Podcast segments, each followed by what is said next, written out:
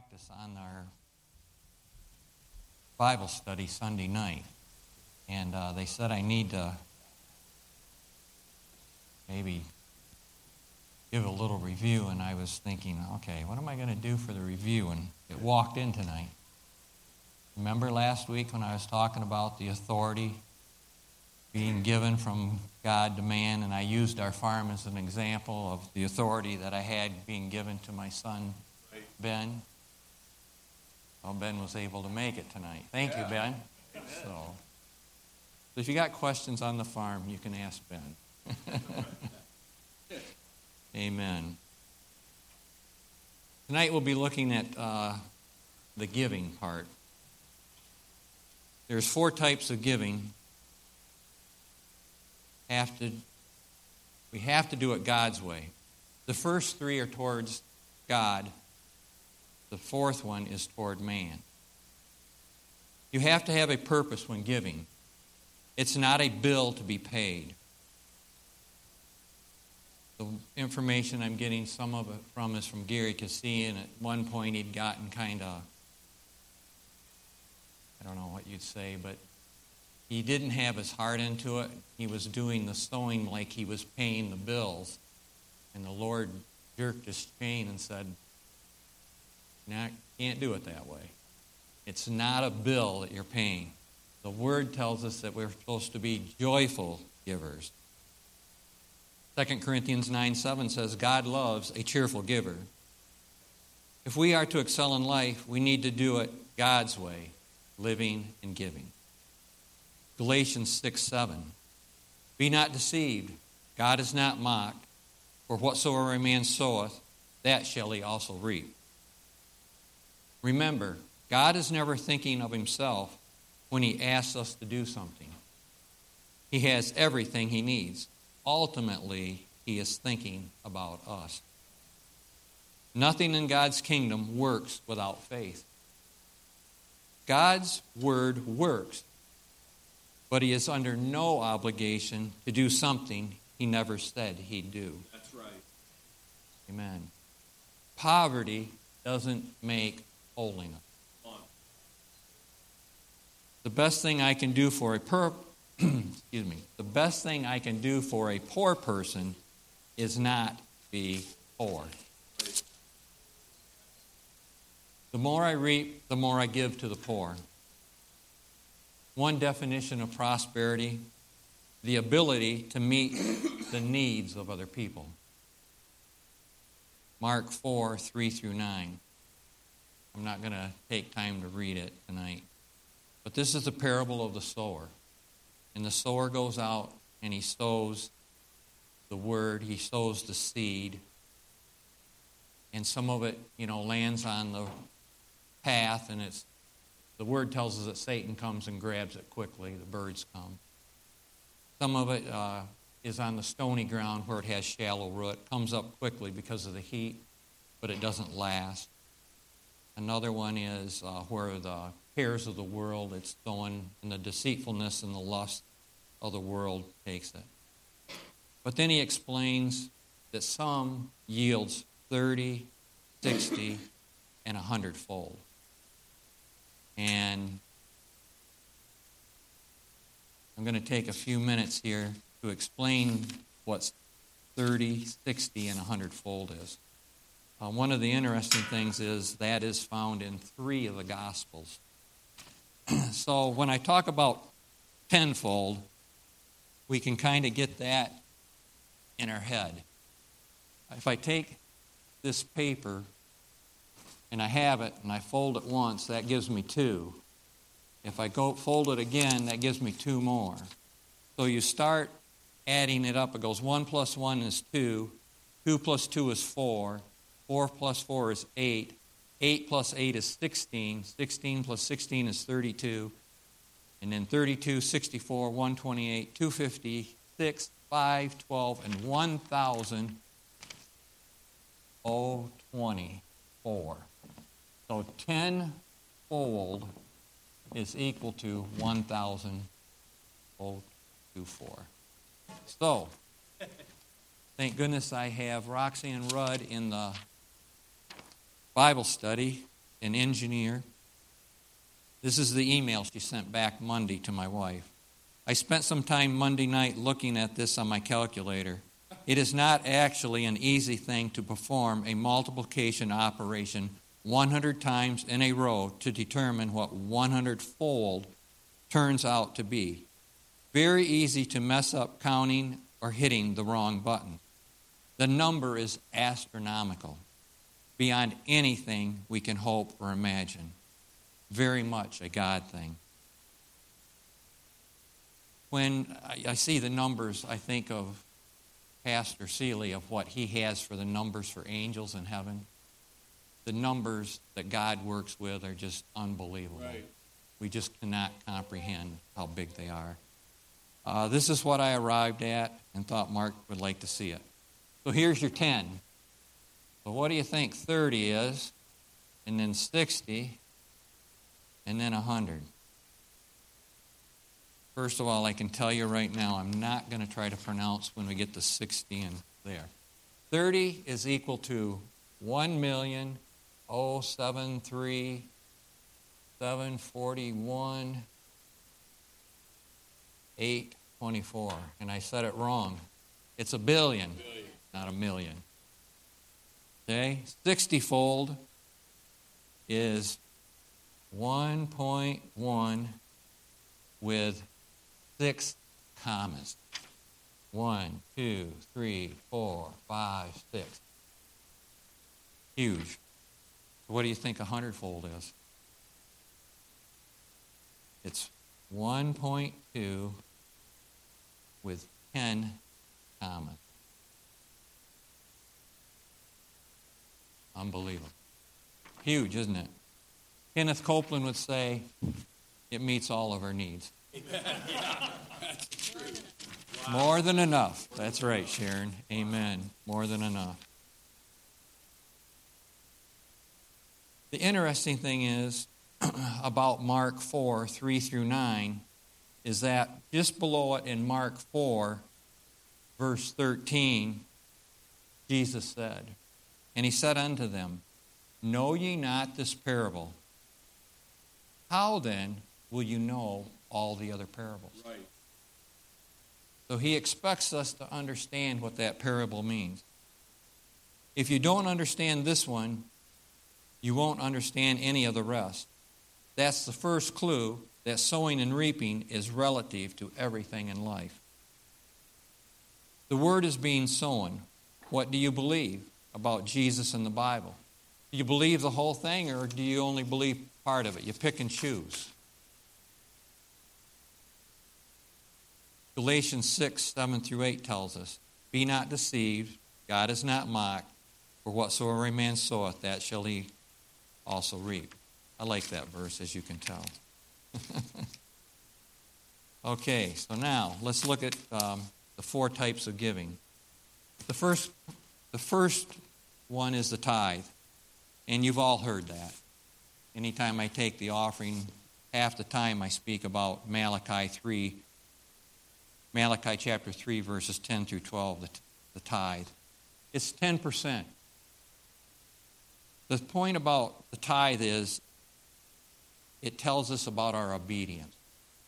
Are we willing to do it or aren't we going to do it? Connects us to the blessing. Rebukes the tithe, when we do it, rebukes the devourer and it opens the windows of heaven. I would personally rather have 90% blessed than 100% cursed. The second type of giving are first fruits. It's mentioned 31 times in the Bible. Proverbs chapter 3, verses 9 through 10. It's an expression of our generosity. It's showing that we're not in love with money. If we receive an extra blessing, we're willing to give some of it back to God. In the Jewish culture, it most likely was the very first harvest, part of the harvest that they took in, the first bushel or the first sheaf or whatever. But for us, it could be the pay increase. Are you willing to give that first pay increase to the Lord? It could be a bonus. Are you willing to give part of that to the Lord? And for us, it could be an extra yield in the crops and yields or price. The, um, blessing from the first fruits is the word says, Our barns will be filled and our presses running over. There's no lack. The third one is alms. Proverbs chapter 19, verse 17. And it deals with our compassion. Do we have compassion to help the needy? It's given to the poor and those in desperate need. The word tells us that the Lord takes that as that we are, it's a loan that we're giving to the Lord, and that He repays it one for one. So if we give $10, the Lord promises to return the $10. It's one for one. It's, so, it's uh, we're lending unto the Lord. Supposed to be done in secret, protects people's dignity. So now we come to the sowing of the seed, the fourth type of giving. Mark chapter 4, verses 3 through 9. Again, we've mentioned that. The motivation is faith and reward. It is the only way that the 30, 60, and 100 fold harvest can be received.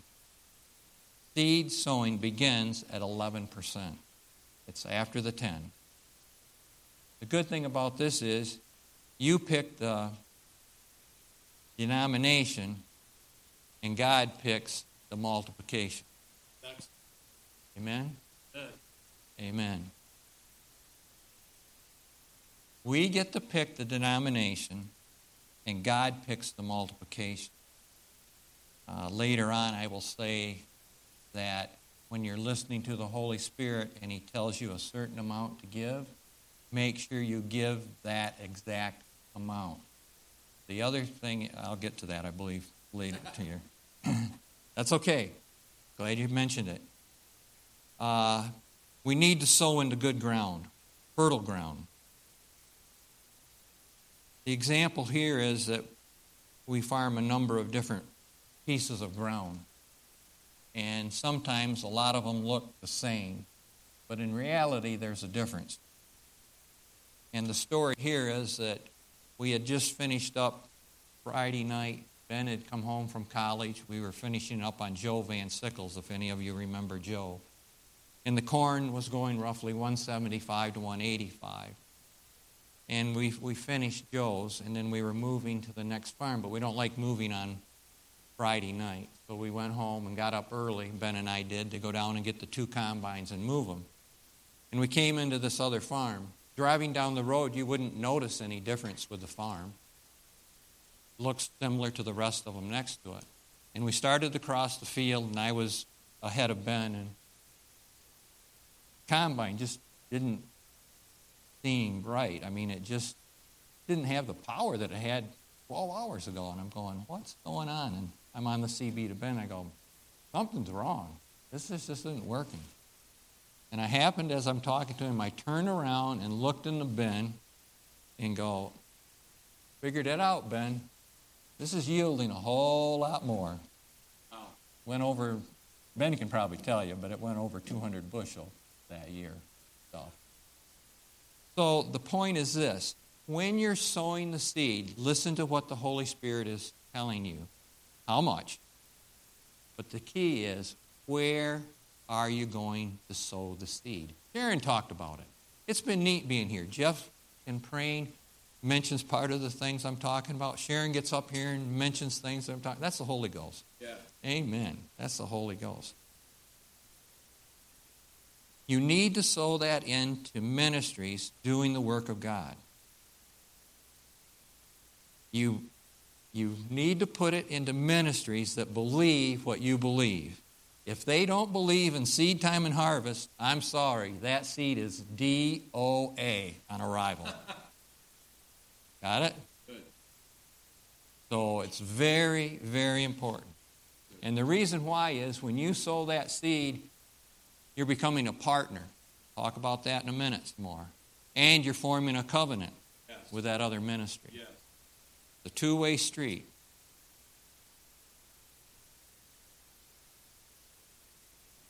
And you need to sow that seed with a purpose. If you don't know where you're going, you're not going to know when you get there. Remember about the goals last week? That's why goals are important. If you don't know how you're giving, you're not going to know what you're going you don't know when you receive it. If you don't know what you're giving and what you want, you're not going to know when you receive it.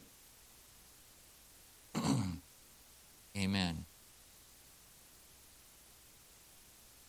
In this, if we sow for a car, say,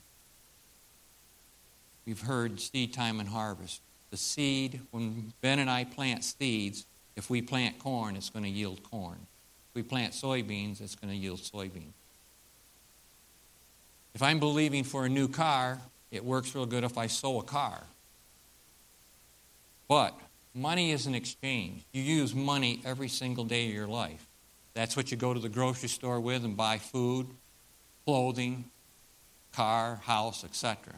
So money is an exchange that can be used to believe. You can sow a seed of money to believe for something other than money. Next thing is you call it in. What is your daily confession? After Ben and I go out and we plant corn and soybeans, sugar beets, I don't get up in the morning and go, oh my gosh, it rained too much last night. It's too hot. It's too cold. I speak life over those crops. I'm thankful for the rain. I'm thankful for the wind. If you don't have some wind, some crops do not pollinate. You need that wind. But again, it's back to your confession. And as Sharon said, you wait. It takes time. Man, wouldn't that be neat if you planted it one day and you went out and harvested the next? That's coming. Amen. Yeah. Amen. God works in mysterious ways, but He always works. Start thinking kingdom thoughts. All things are possible. All things are possible. Sow what the Holy Spirit tells you to sow, not more or less, but what He tells you to do. So now we go to some examples. Two examples in the Old Testament. 1 Kings chapter 17, 10 through 16. This is Elijah dealing with a widow and a son. Elijah has been told to go to Zarephath, and he will meet a widow that will take care of him until the drought is over. If you remember, he had gone to a brook and the ravens had been bringing him food, and the brook, the brook dried up. So then the Lord tells him to go to Zarephath. So he gets there, and the widow is out collecting sticks to have her last meal, and then for her and her son to die. Elijah says, What do you have? All I have is a handful of meal and a little cruse of oil. And Elijah says, Go and prepare it and give it to me. In essence, is what he's saying. And the widow woman, I'm sure, is saying, Hill, what about me? What about my son? I look at it on the other way. If she ate the meal, how many more days would she live anyway? Not yeah. many. When you're down the bottom of the barrel, what's ever left in it, sow it to God, because then He can do it. So, He gives it to Elijah, and the, the point is this when it's taken from this world and put into God's kingdom, then God can use it and God can multiply it. The Bible tells us that the meal failed not for a number of days or until the drought had ended but we don't know exactly how long. That was Elijah. Then we go to 2 Kings 4 1 through 7. This is Elisha. This is a widow that her husband was of the company of the prophets. The sad thing about this is he left her in debt when he passed away. And now the creditors, the creditor is coming to take her two sons to be bond servants. She knows, she most likely knew Elisha because of her husband being of the company of the prophets. So she cries out to Elijah, The creditor is coming. Help me. His reply is, What do you have? Right. He says, All I have is just a little bit of oil.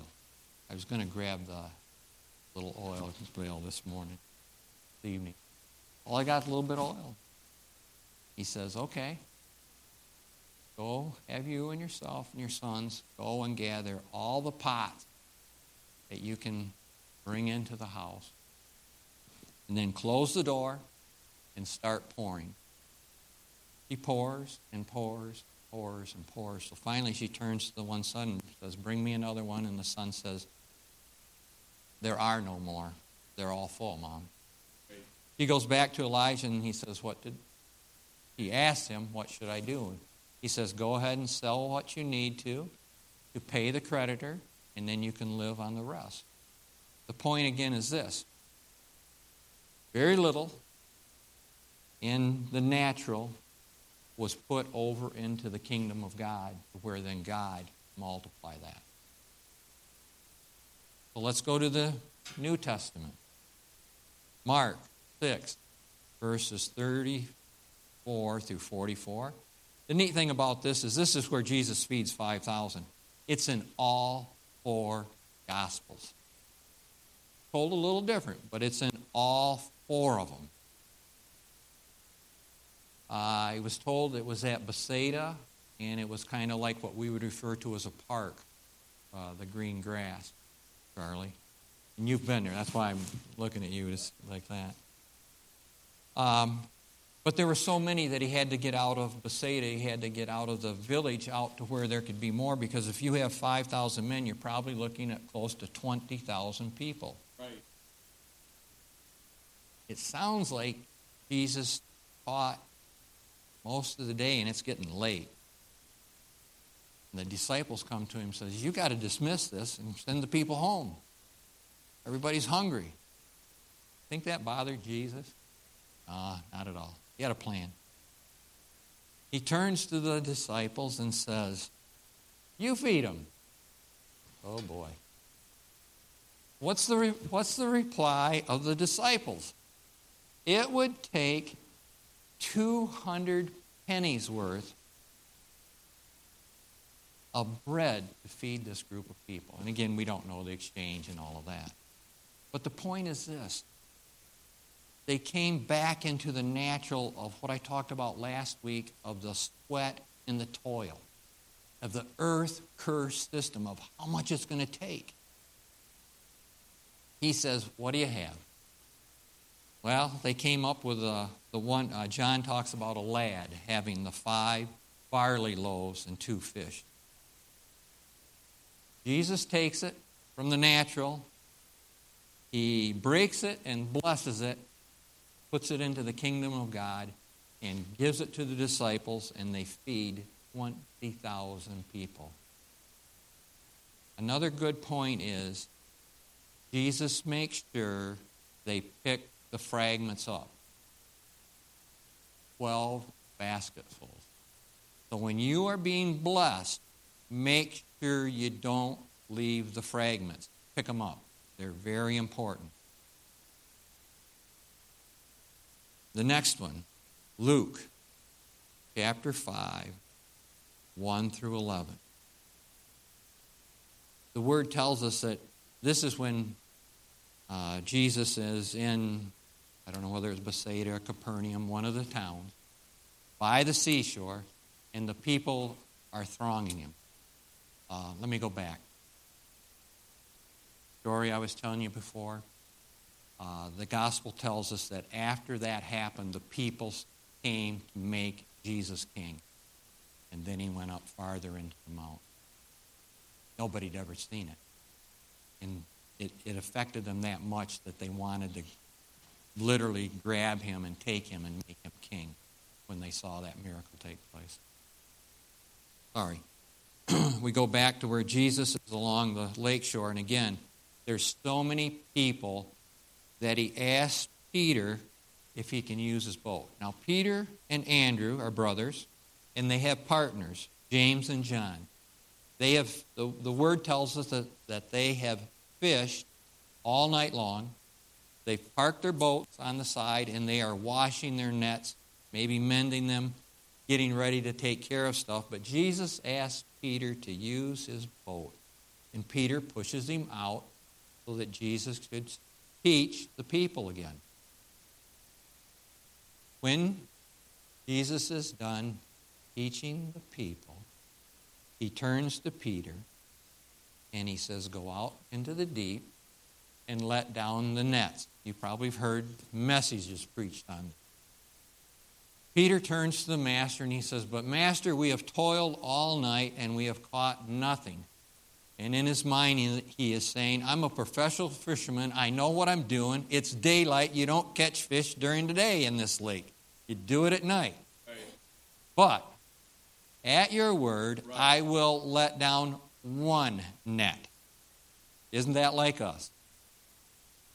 At that point, the net is so full that it's starting to break, the boat's starting to sink, and Peter calls for his partners. Remember what I said? I'm going to bring that up partners. They come out, James and John. It fills their boat to where they're almost sinking. The word tells us that they get the boats to shore, and again, the miracle is so great that they just say, Zebedee, who is the dad, take care of it. and they start to follow Jesus. And as you know, Jesus tells Peter, Follow me, and I'll make you fishers of men.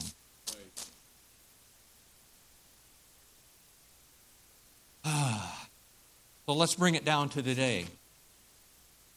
I guess to summarize a little bit, you need to take something that's in the natural, sow it, give it to God, so that it goes over into God's kingdom, to where then He can multiply it back to you. And I've given you four examples. There are many more. But now I want to try to bring it down to us today. The one that probably sticks out to me the most is Alvin Glover. Most of you maybe don't know Alvin, but he was one of the originals in the Bible study that founded Amazing Grace Church. Alvin and Dorothy had a farm. They still, Dorothy, Alvin has passed away. He's, he's with the Lord. Dorothy uh, lives in St. Louis, but the farm is out by Rathbone. And it was getting to the point where the mortgage payment every year was getting to Alvin. You know, he farmed two, two farms, but then he also worked doing the drywall in order to make enough money. Uh, Dorothy worked at the courthouse for the county. And one day Elvin cried out to the Lord and said, Lord, in essence, I think he said, Lord, I, I can't take this anymore. You got to help me pay this farm. That year, if I remember right, it was our first year for Jeannie and me at Michigan State. It was a wet fall. I remember right, walking around campus with it raining. So it would have been a difficult year to get the edible beans in. They went to $50 a hundred, and when Elvin sold them, he was able to pay his farm. Amen. Uh, the dorm I lived in, down the hall, there were two fellows from Maryland. The reason why I can remember the $50 is they came home, I'm assuming at Thanksgiving, and one of them said, Hey, Dad, I need some spending money. The dad said, Well, go out and get some bags of beans and take to the elevator. the boys came back with pretty good money. Another one that just happened recently was with Morgan Seeley. She gave her testimony probably a month ago. And again, she was sowing into the kingdom. He was a, she was a fifth year student at SUSV. Say that. And uh, when you become a fifth year student, pretty much all the grants, all the loans, everything's done. And it was like, what am I going to do? Well, Morgan's a giver, he's a tither. And even on some of the money that came in, she continued to tithe. And as of this year, she's $300 ahead. Yeah, of having everything paid for for her. Another one dealing with a farm is some of you have seen the land auctions and like this, and it can get pretty competitive when you go to buy a farm. This was a little bit before that time, but still, it was being auctioned off at the lawyer's office in Ithaca. And when you're the only one that shows up, you have a big advantage. Amen. I'll give you another story with that farm. Uh, Michigan State has asked me a number of times to come and work for them, being an ag agent or whatever. And the one time I remember they came out and we were harvesting edible beans in that field. I don't remember what type, but with what they offered me, I made that much off that farm that year. And I thought, I don't think I'm going to go work for Michigan State. Amen. Another one would be uh, Mona, part of Saginaw. And this isn't so much to deal with the money, but the Lord told Mona that if she would take care of the children in Saginaw, he would take care of her children. And that's worth more than any dollar amount that you could ever have. So, Kenneth Hagin tells the story of where he was in the service and he'd made the pledge of $50. That was his whole week's worth of income. And he went home and his wife was not real happy. He said it was really cold that winter night, but it was real cold that night. About three or four in the morning, there's someone knocking on the door. Hard enough to wake him up that he comes to the door. It was a member of his congregation one of the wealthiest farmers in the county. And the farmer tells him that, hands him $500. He said, This is my seed because I'm losing my farm because I was in the stock market when the crash took place. They're in the depression now. And he says, This is the seed that I'm sowing. From that point on, Kenneth Hagin started to teach the seed time harvest from that. Being a farmer, when Ben and I go to the field and we plant, I expect a return. I expect a harvest. Yes. And you should do the same thing when you sow. Yes. You should expect a harvest and you should expect a return. Another story, uh, and that comes out of uh, Gary Keesee's book. It was, uh, I don't know if it's in the book or in one of the CDs. They'd been, it's a young couple. Uh, the second baby was on the way. The baby had come, and they were stopping on the way to church, like at a Dunkin' Donuts or whatever, and they just barely could scrape enough money to have a cup of coffee and a donut for the kid. And the husband finally says, This is not work. I've had it. And so he went home, and the wife continued to come but the, the husband got a hold of the seed time and the harvest. And they got the CDs. They had to save to get the CDs. And they listened to them for six months. Finally, they had their faith up enough. And the husband was helping clean the house with his shop vac, is how he had to vacuum the house. So they sowed a seed of $5 and believed for a vacuum. Before the $5 had reached the ministry, the mother in law calls and says, I'm going to have my house professionally cleaned or apartment. Would you be interested in a vacuum? Uh, yeah. At that, it got their attention. The husband had a business to where they, they needed customers. So they said, We're going to sell $50 and believe for five customers. They sold the $50. Within a week, they had the five customers. He said, Wow, we're going to sell $100 for 10 customers. Right. Within a couple of weeks, they had 10 customers. Yeah. The wife was an independent bookkeeper, had her education, but was just uh, not working for a firm, but doing it for small businesses and like that. And she started to look online of what she should be charging.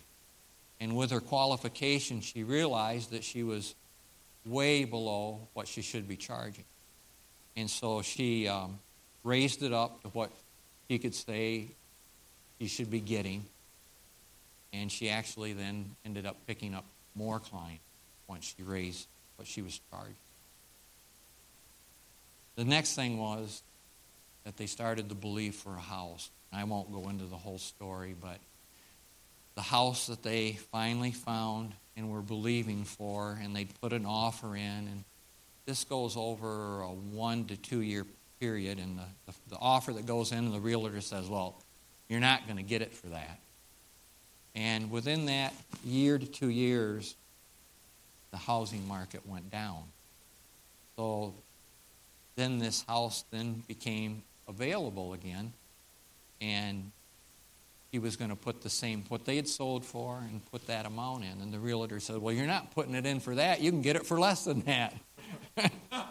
and they did.